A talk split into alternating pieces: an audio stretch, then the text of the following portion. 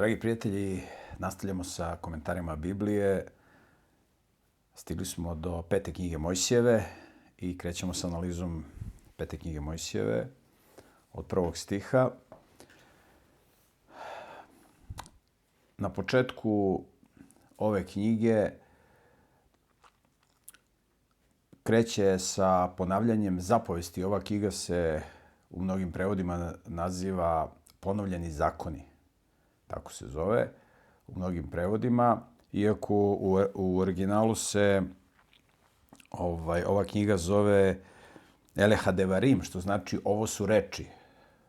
Biblijske knjige, ovih prvih pet knjiga, imaju ime prema prvim rečima u toj knjizi. Prva knjiga se zove Berešit ili u početku, jer knjiga počinje, prva knjiga Mojsijeva počinje sa Berešit bara Elohim, Peta knjiga Mojsijeva počinje svojim rečima Elea Devarim, znači ovo su reči.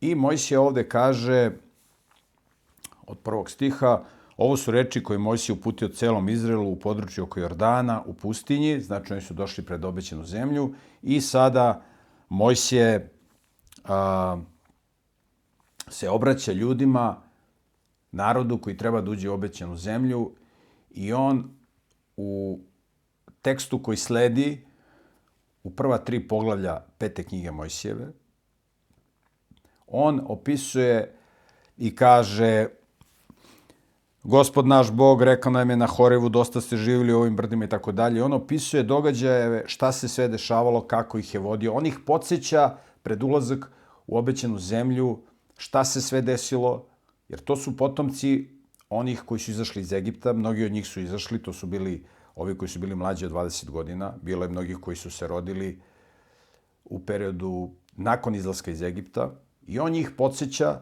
i u prva tri poglavlja pete knjige Mojsije on ih podsjeća šta je bilo, šta se desilo, kako ih je vodio Bog, kuda ih je vodio.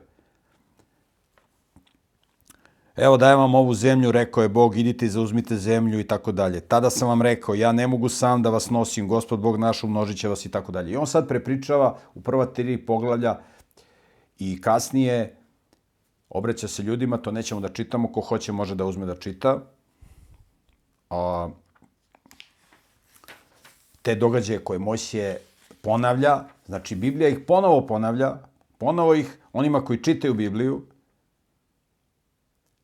ponavlja da se to nikada ne zaboravi. Ovo je vrlo bitno.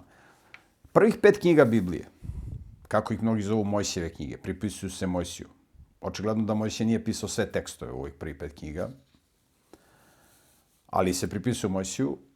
Tih prvih pet knjiga Biblije se nazivaju, kao što sam rekao, učenje ili Tora na hebrejskom. To je ključ, to je srce, to je temelj Božje reči, temelj Biblije, temelj Božjeg otkrivenja prvih pet knjiga. I zato mi u tih prvih pet knjiga, gde se opisuje stvaranje sveta, gde se opisuje kako je Bog delovao a, pre potopa, kako je delovao u vreme potopa, posle potopa, kako je formirao jedan narod preko koga želi da celo čovečanstvo, sve ljude na planeti Zemlji obavesti o najvažnijim događajima, vezano za istoriju, šta se dešavalo, i vezano za to kako bi ljudi trebali da žive i kako da ljudi uđu u savez sa Bogom. Znači, kako da se ljudi povežu sa Bogom. I zato se koristi reč religija, to je latinska reč, nije biblijska, nije hebrejska, ali je, se vrlo koristi, znači, religija, ponovno povezivanje sa Bogom. Znači, ponovno, znači, legare je latinska reč, što znači kopča, relegare ili religija, znači ponovo se povezati, prikopčati se na Boga. Prikopčati se na izvor života. I zato mi u prvih pet knjiga Biblije imamo često da se neke stvari ponovo napominju. Ponovo napominju. Vidjet ćemo zašto je to tako.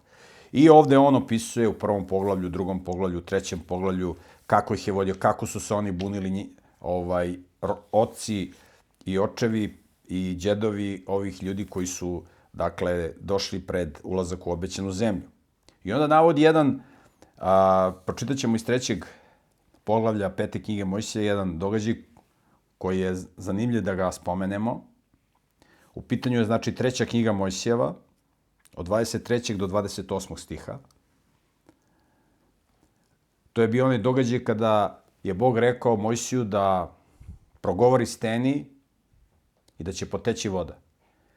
Međutim, Mojsije je tada udario dva puta po steni i Bog je rekao da Mojsije neće ići u obećanu zemlju, zato što nije poslušao Boga. On i Aron nisu ga poslušali. Aron je umrao,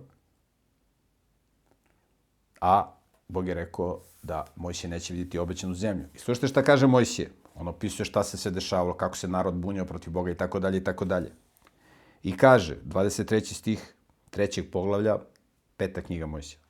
Kaže Mojsije, tada sam se ovako molio gospodu za milost. Gospode, ti si svom sluzi počeo da pokazuješ svoje veličanstvo i svoju jaku mišicu. Koji Bog na nebu ili na zemlji čini dela kao što su tvoja i ko je tak, tako moćan kao ti? Molim te, pazite, Mojsije, za koga Bog kaže da nije bio takvog čoveka na zemlji, tako krotkog čoveka. Kaže Bog, ja sa drugim ljudima razgovaram u vizijama, u snu. A kaže, Mojsije je neko sa kim pričam licem k licu, kao sa svojim prijateljem. I sad slušajte šta kaže Mojsije. Mojsije prepričava ljudima sve šta se dešavalo, da ih podsjeti, da nikada ne zaborave. I to je nešto što treba stalno da se ponavlja. I zato danas postoji jedan običaj kod jevreja, da se ovih prvih pet knjiga Biblije čitaju jednom godišnje. Svake sedmice, znači prvih pet knjiga Biblije, učenje, Tora, to što je ključ, to je srce, je podeljeno, znači Tora je podeljena na sedmice, na onoliko sedmica koliko godina ima sedmica. I svake sedmice se čita jedan deo, takozvana paraša na hebrejskom. I obaveza svakog religioznog jevrina da Toru ili učenje prvih pet knjiga Biblije pročita jednom godišnje. I to je po 5-6 poglavlja sedmično, koje treba da se pročitaju i da se o tome malo razmišlja. To bi bilo otprilike kao da vi jednom sedmično poslušate jednu emisiju komentari Biblije. Jer otprilike biće oko 50 emisija u okviru kojih ćemo obraditi prvih pet knjiga Biblije. Otprilike 50. Otprilike toliko ima a, sedmica u godini. I znači, bilo bi poželjno da se ovo stalno ponavlja. Da čovjek jednom sedmično pogleda jedno predavanje komentari Biblije i da to stalno ponavlja, da stalno ponavlja, da svake godine, znači, redom da uzme da čita i da ponavlja. I sad Mojsije njima ponavlja i kaže, ja sam sa onda Bogu rekao, molim te, Bože, dopusti mi da pređem tamo i da vidim onu dobru zemlju preko Jordana, ta divna brda i Livan.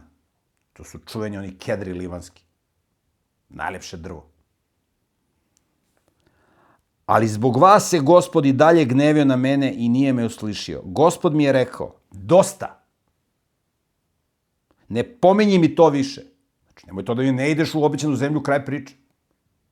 Mi ćemo vidjeti kasnije šta, se, šta će se desiti. Mojsije će biti prvi čovjek koji je vaskrsao.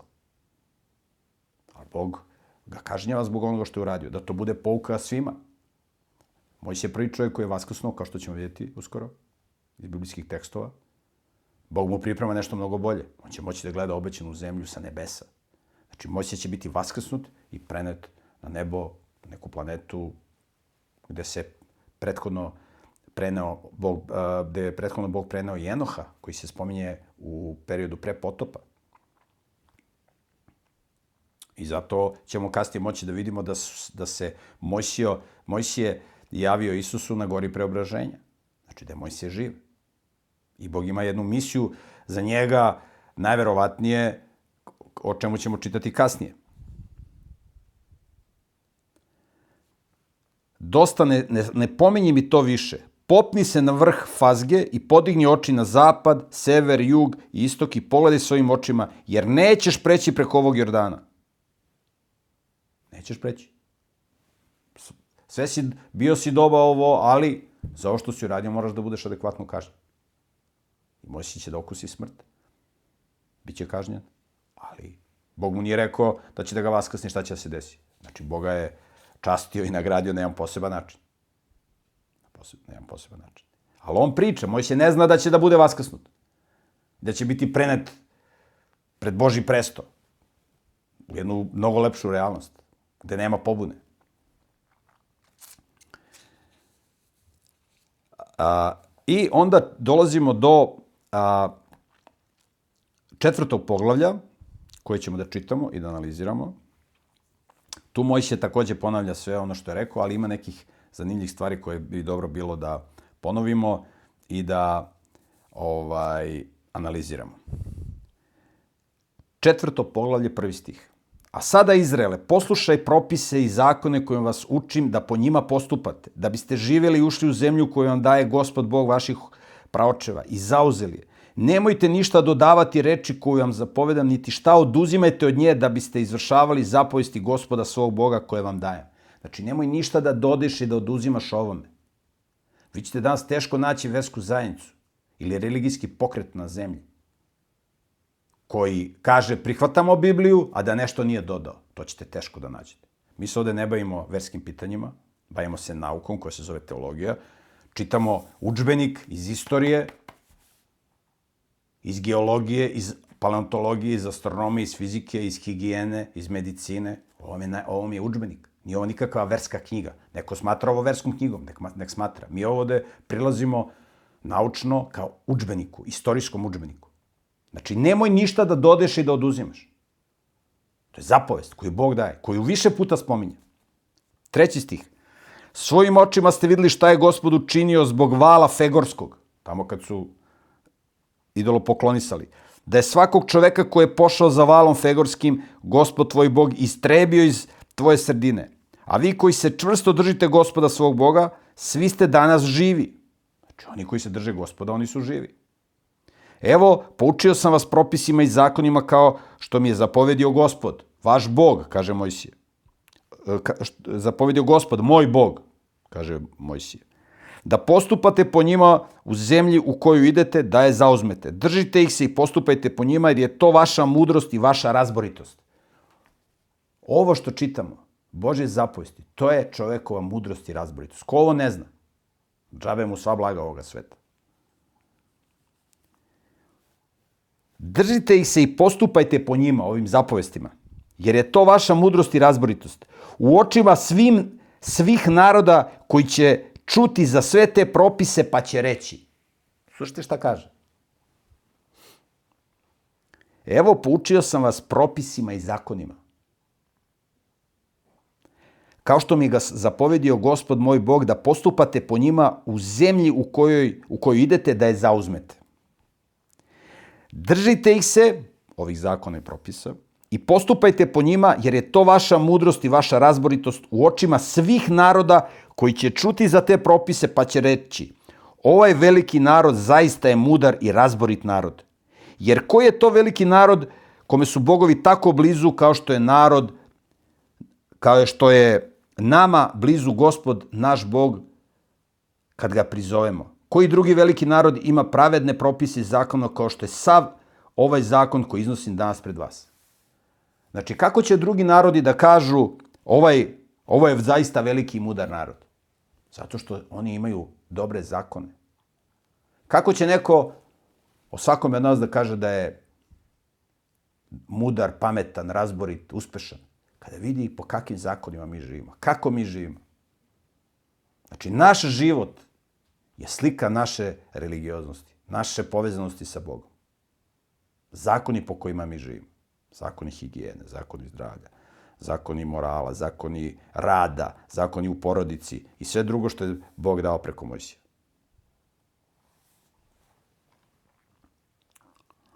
Samo se čuva i dobro pazi na svoju dušu, deveti stih, da ne bi zaboravio ono što su tvoje oči videle i da ti to ne izađe iz srca sve dane tvog života i poučavaj o tome svoje sinove i svoje unuke, o svemu što se dogodilo onog dana kad si stajao pred gospodom, svojim Bogom na Horivu, kad mi je gospod rekao, skupi mi narod da im kažem svoje reči, da bi naučili da me se boje sve dane dok žive na zemlji i da tome pouče svoje sinove.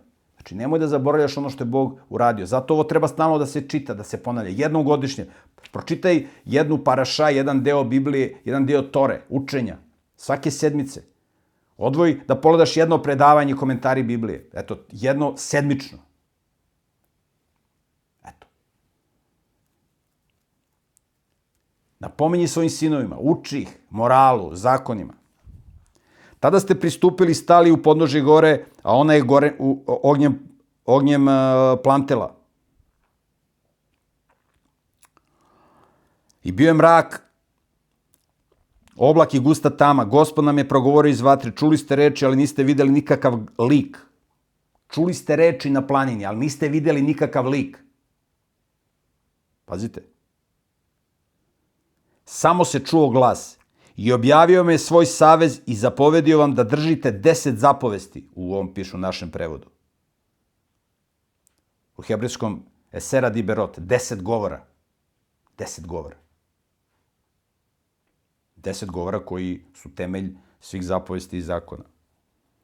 Koje je zatim napisao na dve kamene ploče. A meni je tada gospod zapovedio da vas poučim propisima i zakone da, ne po, da postupate po njima u zemlju koju idete da je zauzmete. Dobro pazite na svoje duše, jer niste videli nikakav lik. Slušajte ovo. Slušajte ovo. Mnogi danas imaju razne religiozne predmete i tako dalje i tako dalje, objekte. Prema biblijskoj religiji ne postoje religiozni predmeti koje čovjek koristi. Postoje određeni religiozni predmeti koji se koriste u hramu ili u šatoru od sastanka. Izvan toga ne postoje nikakvi religiozni predmeti.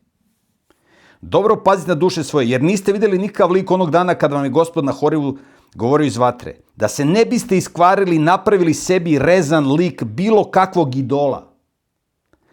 Lik muškarca ili žene, ili neke životinje koje je na zemlji, ili ptice koje leti nebom, ili bilo čega što se miče na zemlji, lik neke ribe koje je u vodama ispod zemlje, i da ne bi kad podigneš oči prema nebesima i vidiš sunce, meseci i zvezde, svu tu nebesku vojsku, bio zaveden da im se klanjaš i da im služiš, jer ih je gospod tvoj Bog dao svim narodima po celim nebesima, Znači, Bog je dao sunce, zvezde, ribe, životinje, da se ljudi njima klanjaju. Bog je to dopustio drugim narodima, ali tebi je zabranio.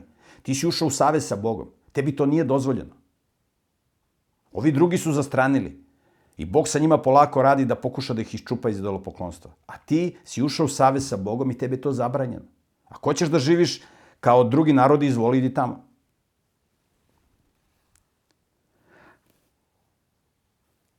Jer ih je gospod, sunce, zvezde, mesec, životinje, te predmete koje oni prave i tako dalje u religijske svrhe, dao svim narodima po celim nebesima, svim drugim narodima je dao. To je Bog dopustio njima, tebi nije.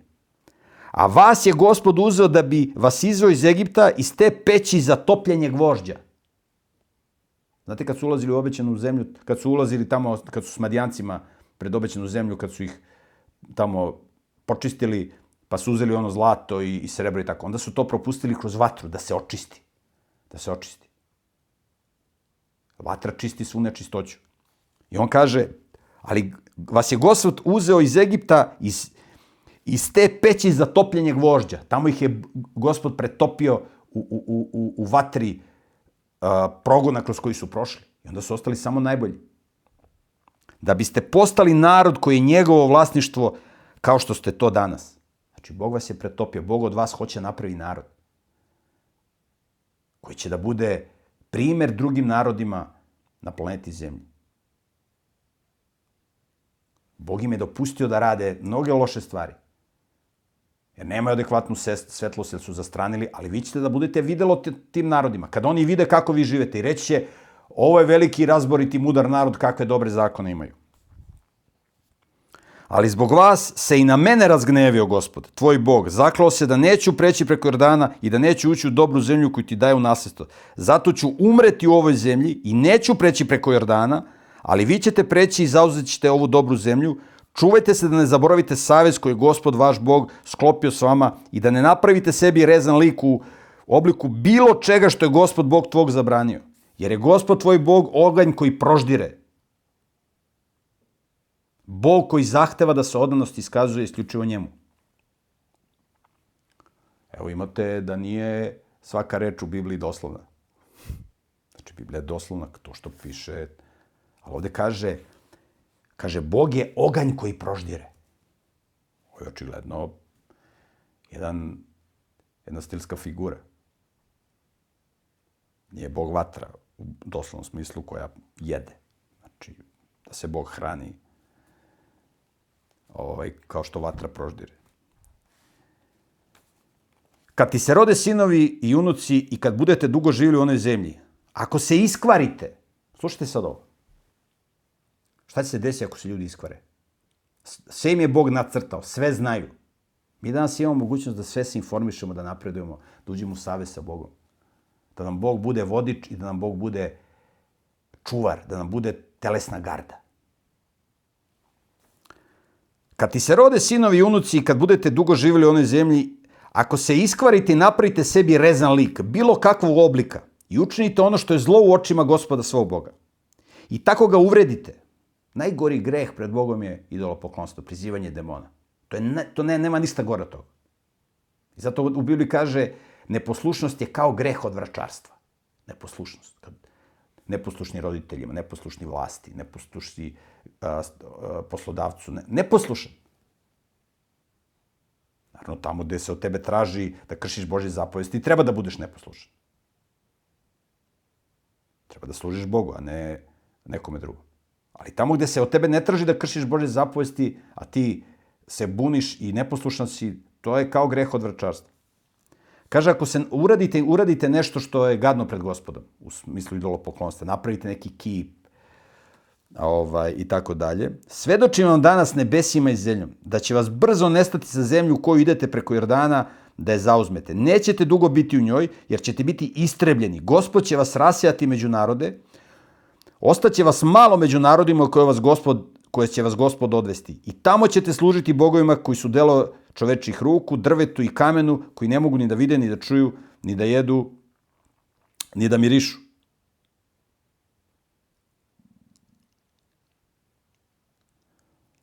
Sad slušajte ovo, 29. stih. Ako tamo potražiš gospoda svog Boga, sigurno ćeš ga naći. Jer ćeš ga tražiti svim srcem svojim i svom dušom svojom. Ovde postoji greška u prevodu. Od kad sam imao jedan razgovor s jednim stručnjakom koji tumači Bibliju i sa reči ako negira celu Bibliju ili delove Biblije koji mu se sviđa, onda sam počeo da proveram u originalu šta piše. Znači ovde u 29. stihu četvrtog poglavlja pete knjige Mojsijeve. Nema ako. Znači ovde sad u našem prevodu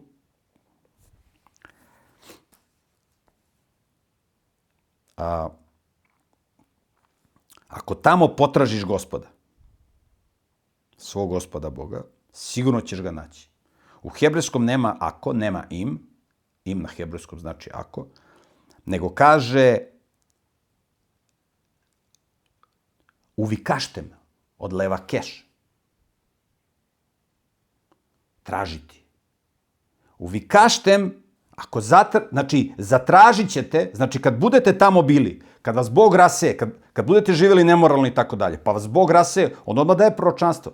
Kad budete rasijani u, u neznabožačke narode, jer živite nemoralno, pa ćete biti tamo protrani da sa njima živite, jel hoćete, evo izvolite. Kaže, tražit ćete gospoda i naći ćete ga. Macata, od lincoa, što znači naći. Znači, tra, ne ako potražiš, nego tražit ćete, onda je proročanstvo, što si desilo. Kaže, tražit ćete gospoda svog Boga, naći ćeš ga, jer ćeš ga sigurno tražiti svim srcem svojim i svojoj dušom. Kad budeš u nevlji, pa te na kraju tih dana snađu se ove reči, onda ćeš se vratiti. Onda je proročanstvo šta će se desiti. Ne kaže on ako, pa se to nikad neće desiti. No on kaže to će se desiti. Bićete šibani i onda ćete se prizvati pameti. Jer u Bibliji piše modrice od batina i bol koji prodire do srca jesu lek zlome. Kad budeš u nevelji, pa te na kraju ovih dana stađu sve ove reči, onda ćeš se vratiti gospodu svom Bogu i poslušat ćeš njegov glas. Jer je gospod tvoj Bog, milosrdan Bog, neće te ostaviti, neće te uništiti, niti će, niti će zaboraviti savez s tvojim praočima, za kojim se zakleo. Znači, Bog čuva savez. Prekršio si savez, ali Bog će da učini kada zastraniš i kad se pokaješ da se vratiš u zemlju u koju te Bog, iz koje te Bog raseo. I onda dalje kaže, a sada pitaj za pređašnje dane što su bili pred tebe, od dana kad je, gost, kada je Bog stvorio čoveka na zemlji. Pitaj od jednog kraja nebesa do drugog. Da li se ikada dogodilo? Tad je bila jaka usmena tradicija, oni su znali šta se dešavalo. Da li se ikada dogodilo tako nešto veliko, da li se čulo tako nešto? Da li ikada neki narod čuo Boži glas kako govori iz vatre, kao što si ti čuo i ostao živ? Oni su čuli glas kada je gorela planina Horev u Saudijsko, današnjoj Saudijskoj Arabiji, to je nekada bila Moavska zemlja. I da li je ikada Bog pokušao da dođe i uzme sebi narod iz nekog drugog naroda kušnjama, znakovima, čudima, ratom, snažom, rukom i tako dalje. Tebi je to poka pokazano da znaš da je gospod istiniti Bog, dao ti da čuješ njegov glas i tako dalje. I ostao si živ, jer je on voleo tvoje praočeve, tako da je izabrao njihovo potomstvo posle njih i pod svojim budnim okom izveo te iz Egipta i tako dalje. Znači, evo i mi sad ovde ponavljamo. Ovo smo sve čitali, ali evo da ponavljamo još jednom. Koliko je to važno. Šta će se desiti? Biće ti loše, pogrešio si, ali možda se pokaješ i da se vratiš. I Bog će okrenuti svoje lice ka tebi. Onda se govori o gradovima utočišta u četvrtom poglavlju. I u 44. stihu se kaže, peto poglavlje, e, četvrto poglavlje pete knjige Mojsije. A ovo je zakon koji je Mojsije postavio pred Izraelovi sinove. To su opomene, propisi i zakoni koje Mojsije rekao Izraelovim sinovima kad su izašli iz Egipta, na području oko Jordana, u dolini nasuprot Vetfegoru u zemlji Amorejskog cara Siona, koji žive u Esevonu. I zauzeli su njegovu zemlju i on sad ovde kaže, to su, znači on njima ponavlja zakon Mojsije. Oni se nalaze pred ulaskom u obećanu zemlju. I sada, u petom stihu,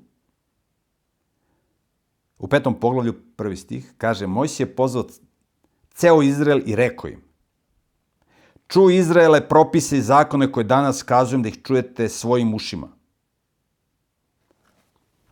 Znači, on njima sad u ova prva četiri poglavlja opisuje sve kako ih izvodio iz Egipta, da treba da drže zakone, zapovesti i tako dalje i tako dalje. Upozorava i podsjećaj. A sada, u petom, po, u petom poglavlju, on im ponavlja te zapovesti. I nabraja te zapovesti šta treba da radi i tako dalje i tako dalje. I onda one zapovesti koje smo čitali u 20. poglavlju druge knjige Mojsijeve. Ja sam gospod Bog tvoj koji sam ti izveo iz zemlje Egipatske, nemoj imati drugi bog osim mene. I on sad to ponavlja. Međutim, ovde što je zanimljivo. A, u, u petom poglavlju a, u petom poglavlju pete knjige Mojsijeve u 12. stihu On kaže ovako. Ne zaboravi da šabat smatraš svetim danom. Ovde u hebrejskom originalu se koristi reč šamor, što znači čuvati. Od glagola lišmor. I vi kad dođete u Izrael, ili kad pričate s nekim religioznim jevrinom, kako on vas testira kad ovako s vama razgovara, upozna se s vama i tako vidi da ste vi biblijski religiozni. I sad kako on vas testira da li ste vi zaista biblijski religiozni? Da li živite po, po, po tori, po učenju, o ovome što sad čitam? On vas pita, a ta šomer šabat, da li si ti čuvar šabata? Da li čuvaš šabat? I on ovde kaže, u našem prevodu piše, ne zaboravi da šabat smatraš svetim danom. U hebrejskom se ne piše tako, ne piše ovde, nego kaže a, ne, sad u našem prevodu, ne može doslovno da, ne mogu doslovno da prevedem, kaže a, treba da čuvaš šabat i da ga smatraš svetim danom. U drugoj knjizi Mojsijeva, tamo gde smo čitali onih deset zapovesti, u 20. poglavlju u 8. stihu se kaže sećaj se dana od odmora. Zahor na hebrejskom. A ovde se kaže šamor. Čuvaj šabat. Treba da budeš čuvar šabata. I zato, kad vas neko pita ko neki, biblijski, neki jevrin koji je religiozan, koji čita, on vas na hebrejskom pita da li si ti šomer šabat. Da li čuvaš, jer šomer znači čuvar, a može da znači glagol, čuvati. A ni šomer, ja čuvam. A možda bude imenica, šomer kao čuvar. Možda bude čuvam, a možda bude čuvar. Znači, da li ti čuvaš šabat? On kaže da trebaš da čuvaš šabat. Uspomenu na stvaranje sveta, da je Bog stvorio ovaj svet, da ti to nikad ne, ne, iza, ne, ne izađe iz glave. I da nije bilo tih ljudi, koji su mnogi i fanatični po mnogim pitanjima, koji su kroz celu istoriju čuvali šabat, mi danas ne bi znali kada je šabat, kada je rođendan planete Zemlje. Za vreme Francuske revolucije oni su hteli da ukinu sedmicu. Jer sedmicu koju mi danas koristimo je uspomena na stvaranje sveta, jer Bog za šest dana stvorio i sedmog dana je prestao da radi. Oni su za vreme, kad, su, kad se desila Francuska revolucija, oni su hteli da uvedu desetodnev, da ukinu sedmicu. I onda su se desile strašne stvari u državi, onda su morali da vrate na sedmicu. Ono, psihijatrijske bolnice su bile prepune. Da se 9 dana radi, 10 dan da se odmara. Pa to je bilo i među životinjama, možda čitate istorijski izvešte šta se dešavalo. Imate u literaturi na internetu. Kaže, treba da čuvaš šabat, za razliku tamo što piše da se sećaš. Ovde kaže da čuvaš šomer. Znači da budeš šomer šabat. Da čuvaš šabat.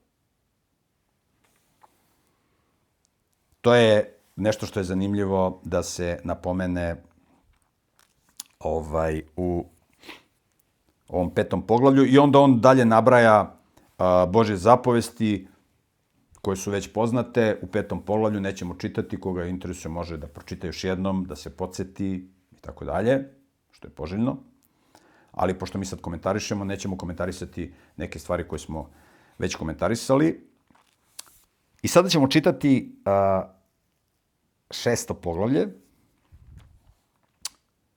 pete knjige Mojsijeve. Kaže, ovo su zapovesti, propisi i zakoni koje je gospod vaš Bog dao da bi vas poučio, tako da postupate po njima u zemlji u koju idete da je zauzmete, da bi se, da bi se sve dane svog života bojao gospoda, svog Boga, i da bi se držao svih njegovih odredaba i njegovih zapovesti koje ti dajem, ti, tvoj sin i tvoj unuk, da bi ti se produžili dani. Da bi se boje, šta znači da bi se bojao gospoda? To u našem prevodu je malo trapavo. Treba da se bojiš da staviš prst u štekir da je struja. će da te, možeš da pogineš. Treba da se bojiš da jedeš nešto što je otrovno. Treba da se bojiš da radiš nešto što je loše. Treba da se bojiš da isečeš granu na kojoj sediš. Da, se, da prekineš vezu sa, sa, sa izvorom života, sa tvorcem. Treba da se bojiš toga. Razumete? Danas imate ove lune parkove gde, lju, gde decu vode, ono je jezivo, gde deca gube strah od smrti gde se voze na nekim nenormalnim ringišpilima, ono, da vam srce stane. Ali navikne se. I onda on posle izgubi strah od, od, takvih, od takvih avantura. Kaže, to je ekstremno. Ne, to je samoubilački. Samo, čovjek gubi strah, ničega se ne boji. Lud, nenormalan, nema strah. Nema strah od smrti. Strah da će da, da, da pokida vezu sa izvorom života.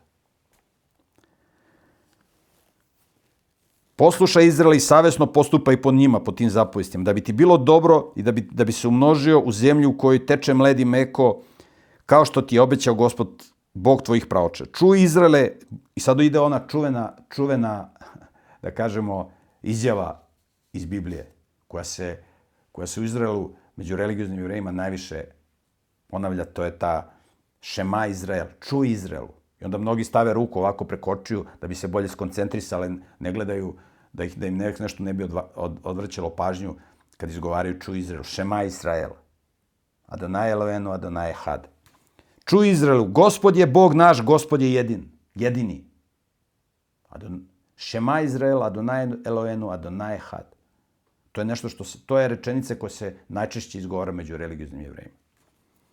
Voli gospoda svog Boga svim srcem svojom, svojom dušom svojom i svom, svim srcem svojom i svom dušom svojom i svom, svojom snagom. I neka ove reči koje ti danas zapovedam budu u srcu tvom i usađi ih, slušajte ovo, usađuj ih sinovima svojim i govori o njima kad sediš u kući svoj i kad ideš putem, kad ležeš i kad ustaješ. Priveži ih sebi kao znak na svoju ruku i neka ti budu kao povez među očima.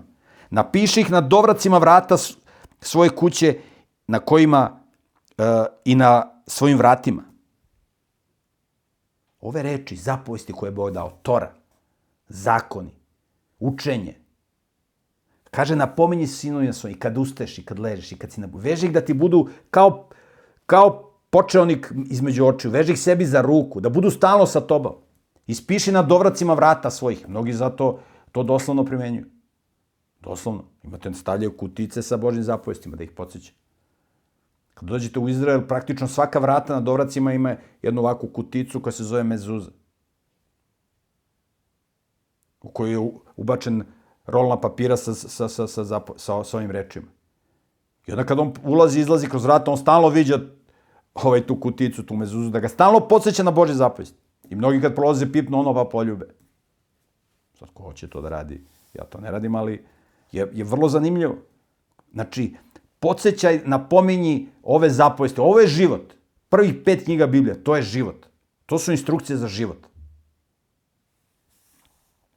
A kad te gospod tvoj Bog dovede u zemlju koju se, koju se zaklo tvojim praočima, Avramu, Isaku i Jakovu, da će ti je dati u kojoj su veliki lepi gradovi koji nis, koje nisi gradio, kuće pune svakakvih dobara koje nisi punio, bunare koje nisi kopao, vinograde i masle koje nisi sadio i kad budeš jeo i nastio se, čuvaj se da ne zaboraviš gospoda koji, ti je, koji te izveo iz egipatske zemlje iz, dobar, iz doma robovanja.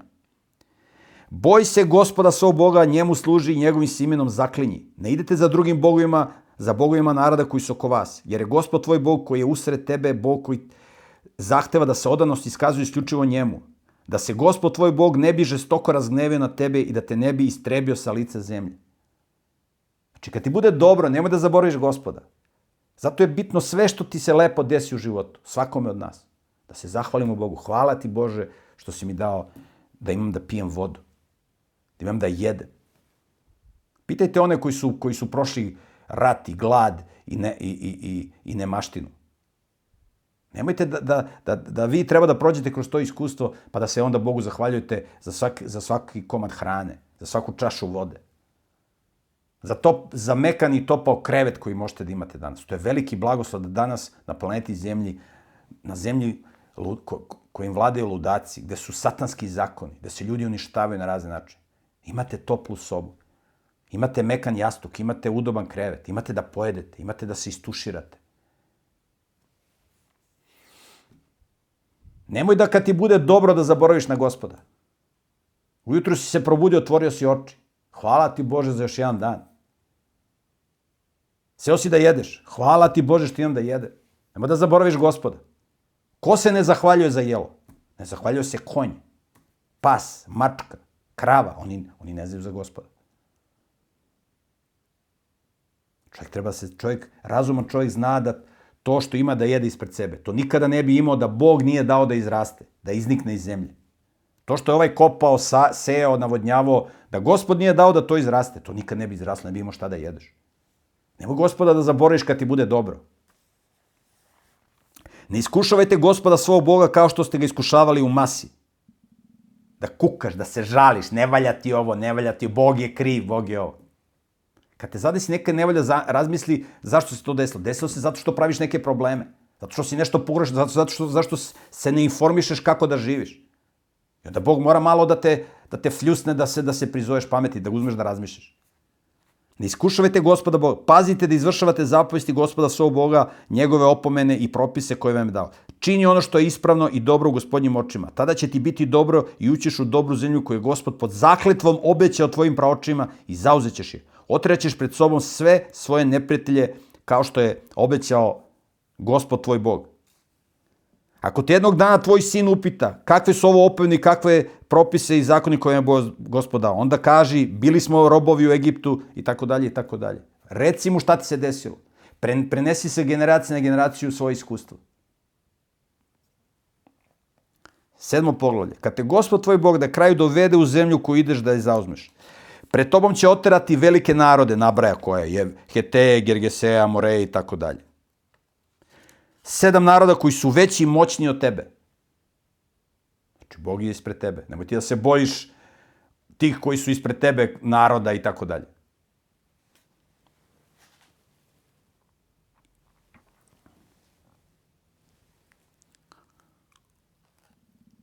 Gospod tvoj Bog predaće ih tebi, a ti ih porazi i pobi ih. Su satanistički narodi. Krovoloci, očitali smo kako žive. Ne sklapaj s njima savez i nemoj im se smilovati. Ne sklapaj brakove s njima. Svoju kćer nemoj dati njihovom sinu i njihovu kćer nemoj uzimati za svog sina. Otac se pita. Ne može sin da se ženi ili čerka sude bez dozvola oca. Može da mu... Znači, evo ima ovaj mladić, ima ovaj mladić, ako se devojci ne sviđa, nema problema. Ne može ona da bira nekog paganina, nekog satanistu, nekog ludaka. To ne može po Bibliji. Čitali smo te zapovesti. Nemoj da dopuštaš. Uči dete od malih nogu. Da on voli da, da, da shvati zašto, da, zašto su zapovesti bitne i da živi po tome. Da to voli. Da voli čistotu, higijenu, zdravlje. Nemoj da daješ svog sina i svoju čer, jer bi oni odvratili tvog sina od mene, pa bi on služio drugim bogovima. I gospod bi se žestoko razgnevio od tebe i brzo bi ti istrebio. Nego ovako učinite sa njima. Slušajte šta treba da urade kad uđe u obećanu zemlju. Kako treba da se radi u teokratiji? Da ima reda, da ima zakon.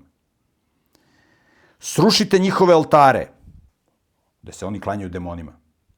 Oborite njihove obredne stubove, posecite njihove, njihova obredna debla i njihove rezbarene likove, spalite vatrom. Znači sve što je vezano za satanizam da se spali. Jer ti si svet narod pred gospodom, svojim Bogom. Tebe je gospod tvoj Bog izabrao između svih naroda na zemlji da budeš njegov narod, njegovo dragoceno vlasništvo. Znači mora da bude higijena, ne samo fizička, nego i duhovna. Duhovna je mnogo važnija. Treba i fizička i duhovna. Duhovna higijena. Nema prostora za demone. Nema prostora za satanizam. Za ništa što će čoveka duhovno da upropasti, da ga odvoji od, od, od izvora života, od svog nebeskog oca stvoritelja.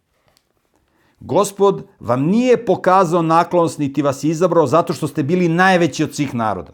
Jer ste vi zapravo bili najmanji od svih naroda.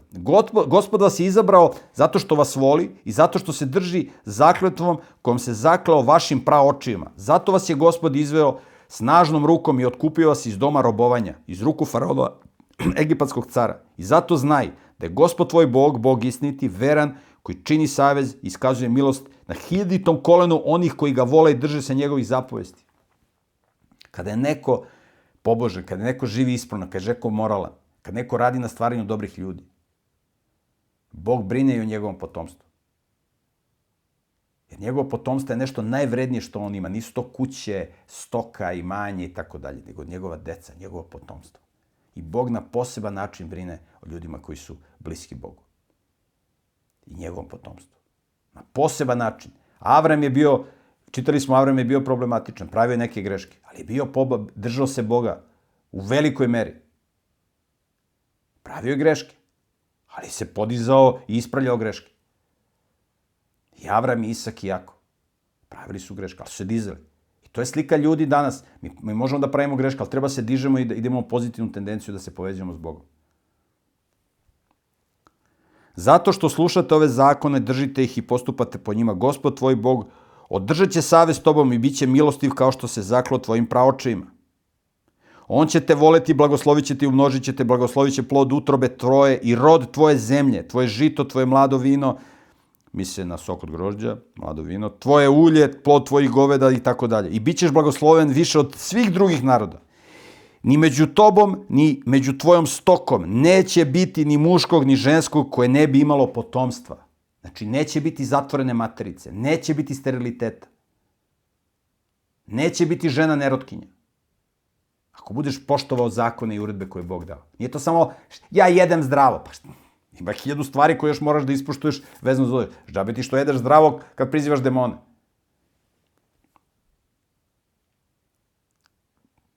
Gospod će ukloniti od tebe svaku bolest i neće pustiti na tebe ni jednu opaku egipatsku bolest za koju znaš, nego će ih pustiti na sve one koji te mrze. Slušajte ovo obećanje. Nećeš bolovati od nijedne bolesti ako budeš živeo po ovim zapovestima. Pogledajte koliko ljudi danas umire. Pogledajte koji su glavni uzroci bolesti i smrti. Kršenje zapovesti. Prva zapovest koja se, jedna od zapovesti koja se krši, koja je vodeći uzrok smrti, nezdrava ishrana.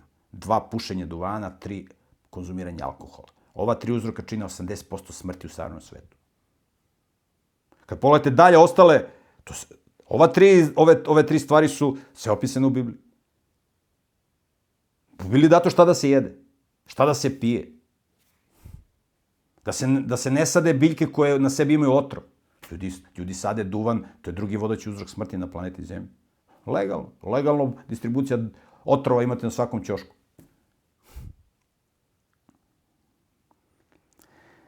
Gospod će ukloniti od tebe svaku bolest.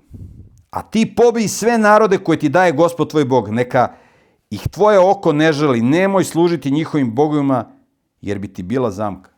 Da se oni svi pobiju. Ja sam u jednoj od prethodnih emisija govorio šta su radili sveti narodi. Imamo u Bibliji zapisano. Imamo u van biblijskim uh, izvorima šta su oni radili. Kakve gadosti. Kakav satanizam. Sa decom. Sa životinjama. Užas.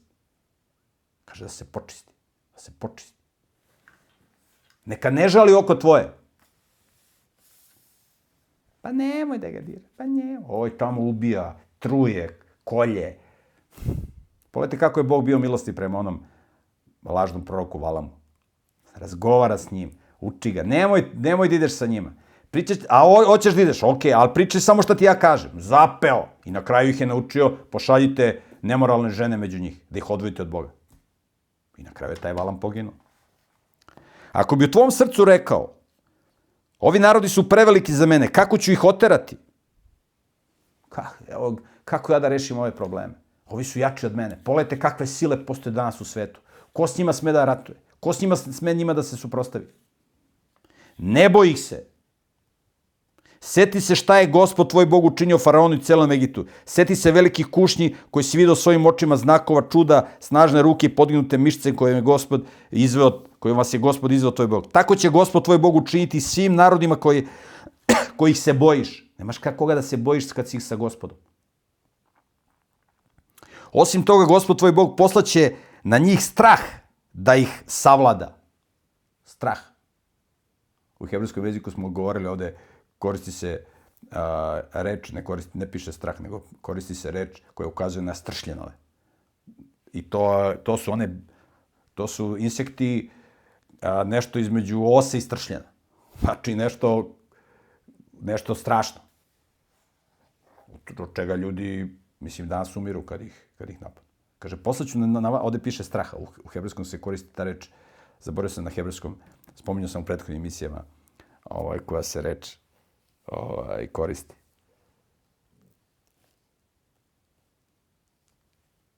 A, kaže, poslaće gospod tvoj na njih ove insekte. Ne trebaju Bogu krstariće rakete i, i avioni.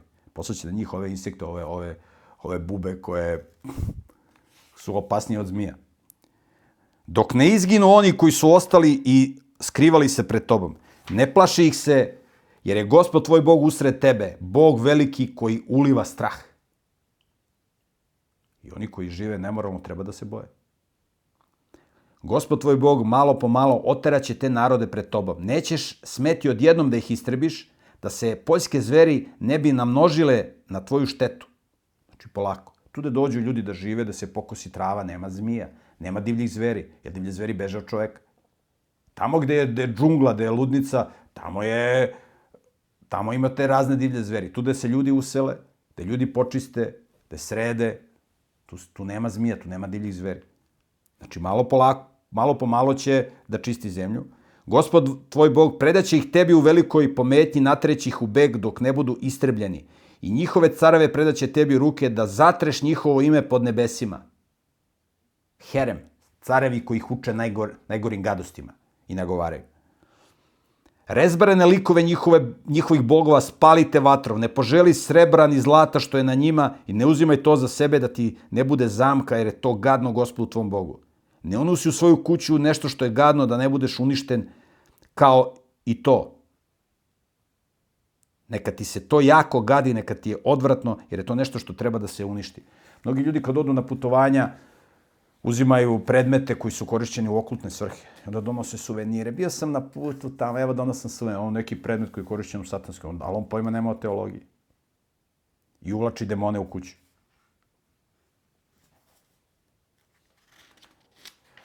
Ovde je zanimljivo u 16. stihu kad kaže a ti pobij sve narode koje ti gospod tvoj Bog daje. U hebrejskom doslovno piše, a ti pojedi sve narode koje ti gospod tvoj daje. A halta. Od lehol. Glagol lehol znači jesti.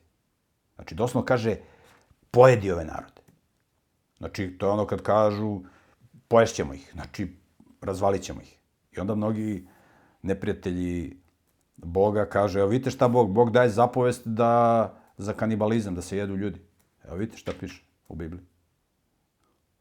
Ali u stvari kaže, razva, kaže ima da ih pojedete, da ih, da ih razvalite. To je, to je način izražavanja u hebrejskom jeziku. I to i u našem jeziku postoji. Kaže, kaže poješćemo ih, razvalit ćemo ih. Ali ne u smislu da se jede, da se jede ljudsko meso, to je zabranjeno po Bibliji, čitali smo u zapovestima.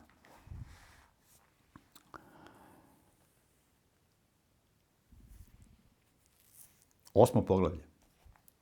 Savesno se držite svih zapovesti koje vam danas dajem da biste živjeli, umnožili se, da biste ušli u zemlju koju je gospod pod zakletom obećao vašim pravočevima i da biste je zauzeli. Sećaj se celog puta koji te gospod tvoj uvodio po pustinji ovih 40 godina da bi te naučio poniznosti, da bi te iskušao. Učio te je poniznosti, mučio te glađu i hranio manom za koju nisi znao. Kad ti je bilo teško, Bog ti je pomagao.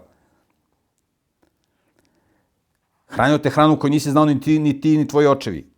Da bi ti pokazao da čovek ne živi samo od hleba, nego i od svake reči koja izlazi iz gospodnjih usta. To je ono što će Isus kasnije da kaže. Ne živi čovek samo od hleba, nego od svake reči koja izlazi iz gospodnjih usta. Petoknjižije, prvih pet knjiga Biblije, to je, od toga čovjek živi. Zato se kaže, na hebrejskom kaže, enkemah, entora, entora, enkemah. Ako nema brašna za hleb, nema ni Biblije. Onaj ko nema da jede, on ne može, on, on ne može da, da, da, da se bavi duhovnim stvarima. A onda kaže, ako nema Biblije, ein Tora, ako nema Biblije, Tore, učenja, ovo što sad čitam Petru, neće biti ni hleba, nećeš imati šta da jedeš. Znači, hleb jeste izvor života. Hleb, simbol hrane. Ali ovo je glavni izvor. Život ti zavisi od ovoga. Ako ovo ne znaš, ti si, ti si mrtav. Samo je pitanje kako ćeš da umreš, kako će da te ubiju. Ili kako ćeš da izvršiš samobištvo iz neznanja. Tvoja odeća na tebi nije se pohabala, niti su ti nogi oticale ovih 40 godina. I dobro znaš u svom srcu da te gospod tvoj Bog ukoravo kao što čovek ukorava svog sina. Zato izvršaj zapovesti gospoda svog Boga hodeći njegovim putima i bojeći se njega. Jer te gospod tvoj Bog vodi u dobru zemlju, zemlju potoka, izvora dubokih voda koji izvori, izviru u dolinama i u brdima. I sad pazite osmi stih, osmo poglavlje. U zemlju, gospod te odvodi, u zemlju sedam plodova po kojima se Izrael prepoznaje. U zemlju pšenice, ječma, vinove loze, smokve, smokava i narova, u zemlju maslina i meda, tako piše u našem prevodu, maslina i meda. Znači, pšenica, ječam, vinova loza, smokve, nar, maslina i med. Mnogi teolozi smatraju da ovde se na hebrejskom koristi reč med, na hebrejskom dvaš, ali da se to odnosi, da se ta reč dvaš ne odnosi doslovno na med, pčelinji med, nego da se odnosi na a, nešto što se i danas u, u, u, u svetu za, za, za šta se danas u svetu koristi reč med. Kaže se a, medena urma. Date honey na engleskom. Tako da mnogi teolozi smatruju da ova reč ovde, znači masline i med, misli se na, na urme, jer urme su slatke kao med. I zato se iza njih koristi reč medena urma u mnogim jezicima, uključujući engleski jezik.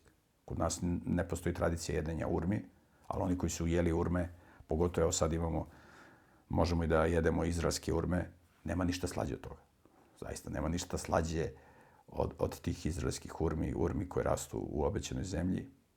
To je nešto, ko nije probao, nek proba. To su ne krupne urme, velike ko, košljive. U zemlji u kojoj nećeš osku, u oskudici jesti hleb, u kojoj ti ništa neće nedostajati, u zemlju gde u stenama ima gvožđa i gdje ćeš iz brda vaditi bakar. Znači zemlja koja je bogata, koja je bogata rudama.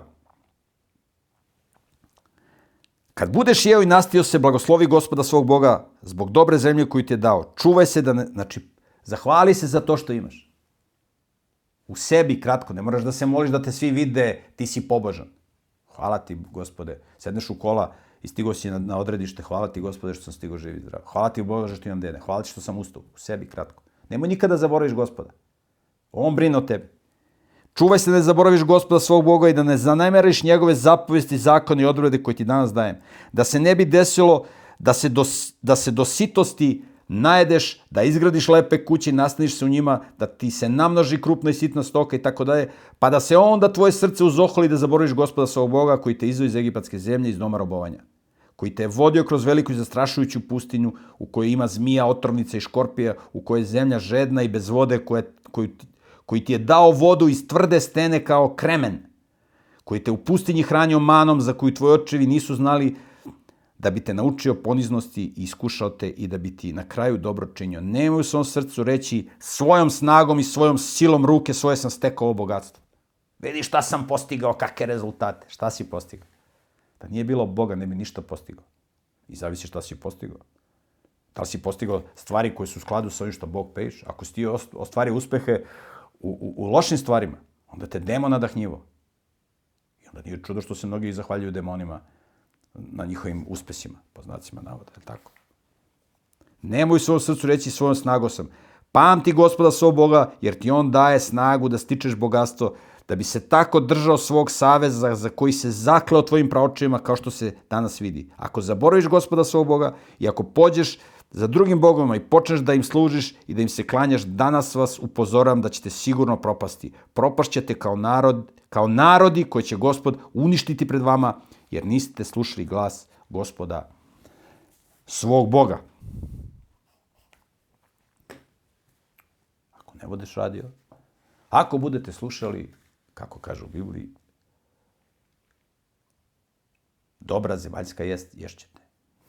A ako nećete, mač će vas pojesti. I sva stradanja, i sva pogibija, i sve loše što se ljudima dešava, dešava se zato što krše zakone zdravlja. Ljudi, mnogi krše iz neznanja, ali mi danas možemo da se informišemo, možemo da znamo i da, ne strad, i da se ne dešava da stradamo iz neznanja. Zato je ovih prvih pet knjiga koje čitamo temelj, fundament, ključ za život i za uspeh svake vrste. Ovde ćemo stati, sledeći, u, u sledećem misli ćemo e, nastaviti da čitamo devetog poglavlja. Ukoliko neko nije u mogućnosti da nabavi Bibliju, može da se javi na naš mail dole u opisu videa, komentari biblije at gmail.com. Takođe, jedan naš prijatelj iz Makedonije je kupio jednu količinu Biblija i želi besplatno da pokloni svima onima koji su u Makedoniji, koji nemaju mogućnosti da kupe Bibliju. Znači, na komentari biblije.gmail.com možete da naručite Biblije, vi koji ste u